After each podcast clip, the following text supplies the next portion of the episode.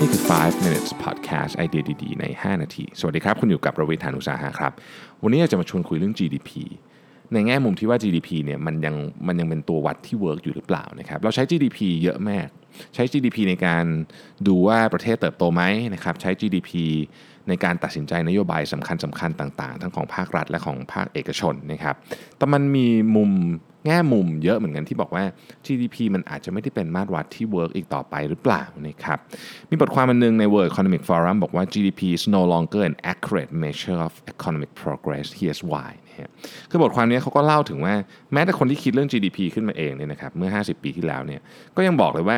เฮ้ย GDP นี่มัน work สำหรับการวัดรายได้นะนะฮะแต่ว่าไม่ work สำหรับการวัดมุมอื่นของของ Impact ต่อประเทศนะครับ ปัจจุบันนี้เราต้องยอมรับจริง ๆ ว่ารายได้ของประเทศเพียงอย่างเดียวเนี่ยอาจจะไม่สามารถพูดถึงความยั่งยืนได้ เพราะมันมีแง่มุมอื่นที่ต้องติดตามด้วยเช่นกันนะครับ ในช่วงหลังๆ วันนี้เราเลยจะได้ยินคำว่า inclusive wealth index นะครับซึ่งวัดหลายแง่มุมวัดเรื่อง financial ด้วยนะครับ วัดเรื่องอการผลิตด้วยนะครับ แล้วก็วัดเรื่องของ human capital นะครับ human capital นี่พูดถึง skill ของ workforce นะฮะแล้วก็เรื่องของเรียกว่าความสัมพันธ์ในสังคมก็ว่าได้นะครับ เป็น social capital นะครับแล้วก็เรื่องของ environment ซึ่งน่าจะเป็นประเด็นที่สำคัญมากอันหนึงนะครับ natural capital มี 5 อัน มี financial capital produce capital human capital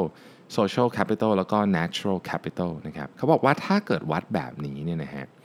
จะเห็นว่าการเติบโตเนี่ยมัน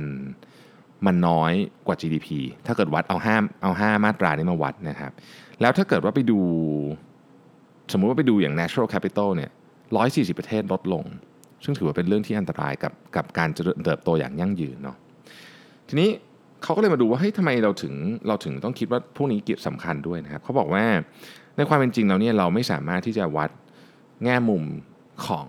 รายได้เพียงอย่างเดียวได้ เพราะว่าความมั่งคั่งเนี่ยมันไม่ได้หมายถึงรายได้อย่างเดียว ยกตัวอย่าง ถ้าเราวัดรายได้แบบมุมมอง GDP ทรัพยากรทางธรรมชาติต่างๆนะครับ เช่นป่าน้ำต่างๆ พวกนี้ก็อาจจะพูดถึงว่าโอเคผลิตรายได้อะผลิตไม้ผลิต อาหารทะเลนะสมมตินะฮะหรือว่าสัตว์น้ำต่างๆ ปลาพวกนี้แต่ในความเป็นจริงแล้วเนี่ยอีโคซิสเต็มนี้พูดถึงป่ากับน้ำเนี่ยนะฮะมันมีความสำคัญต่อความยั่งยืนเยอะมากเยอะเยอะกว่าเยอะกว่าแค่ไม้กับแค่สัตว์ที่จับได้เยอะมาก เพราะมันพูดถึงความสามารถในการอยู่อาศัยของคนในประเทศนะครับความสามารถในการ เป็น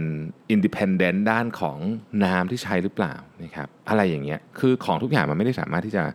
เอาเงินมาวัดได้ในแง่มุมแบบเดิมทั้งหมดนะครับคำว่าความมั่งคั่งหรือ wealth เนี่ยมันจึงไม่ได้เท่ากับ income นี่คือนี่คือประเด็นที่เขาบอกนะครับทีนี้มันมีใครเอาเรื่องนี้ไปใช้อย่างจริงจังหรือยังนะฮะก็มีประเทศหนึ่งตอนนี้ก็คือแคนาดาแคนาดาเนี่ยเริ่ม track สิ่งสิ่งที่เป็น 5 element นี้แล้วนะครับแล้วเขาก็เอามา เขาก็เอามาคล้ายๆ กับเริ่มเอามาใช้ในการตัดสินใจ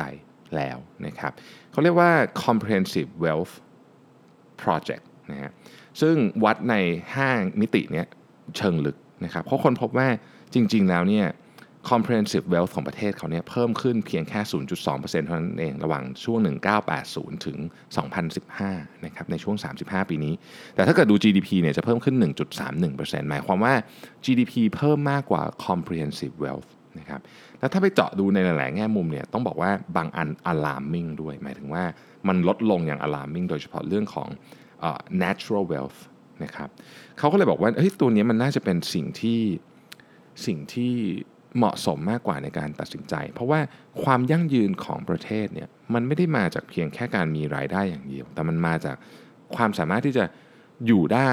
ด้วยคำว่าอยู่ได้ในอนาคตเนี่ยมันไม่ได้หมายถึงมีแค่เงินอย่างเดียวละ มันหมายถึงว่าประเทศนั้นสามารถที่จะดำรง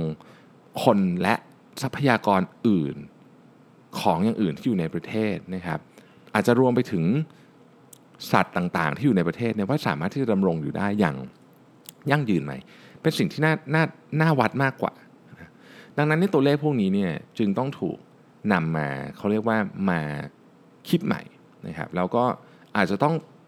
ประเทศต่างๆ อาจจะต้องกลับมานั่งคิดว่า เฮ้ยไอ้ comprehensive wealth หรือว่า inclusive wealth เนี่ยจะเป็นตัวเลขที่มา track แล้วก็มาใช้ตัดสินใจเชิงนโยบาย แทน GDP หรืออย่างน้อยที่สุดเอามาใช้ประกอบกันกับการใช้ GDP ดีไหม เราจะได้มองเห็นภาพรวมได้ชัดเจนมากขึ้น ของบางอย่างเนี่ยมันทำให้ GDP เพิ่ม แต่มันอาจจะไปลดความมั่งคั่งในด้านอื่นใน 5 ด้านนี้ได้นะครับ ก็ ส่วนตัวเนี่ยผมรู้สึกอย่างนี้มาสักพักแล้วนะว่า GDP เนี่ยมันไม่ได้เป็นของวัดที่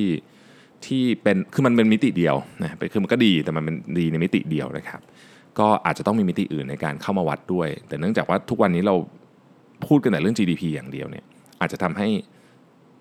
misleading ได้เนาะขอบคุณที่ติดตาม 5 minutes ครับ สวัสดีครับ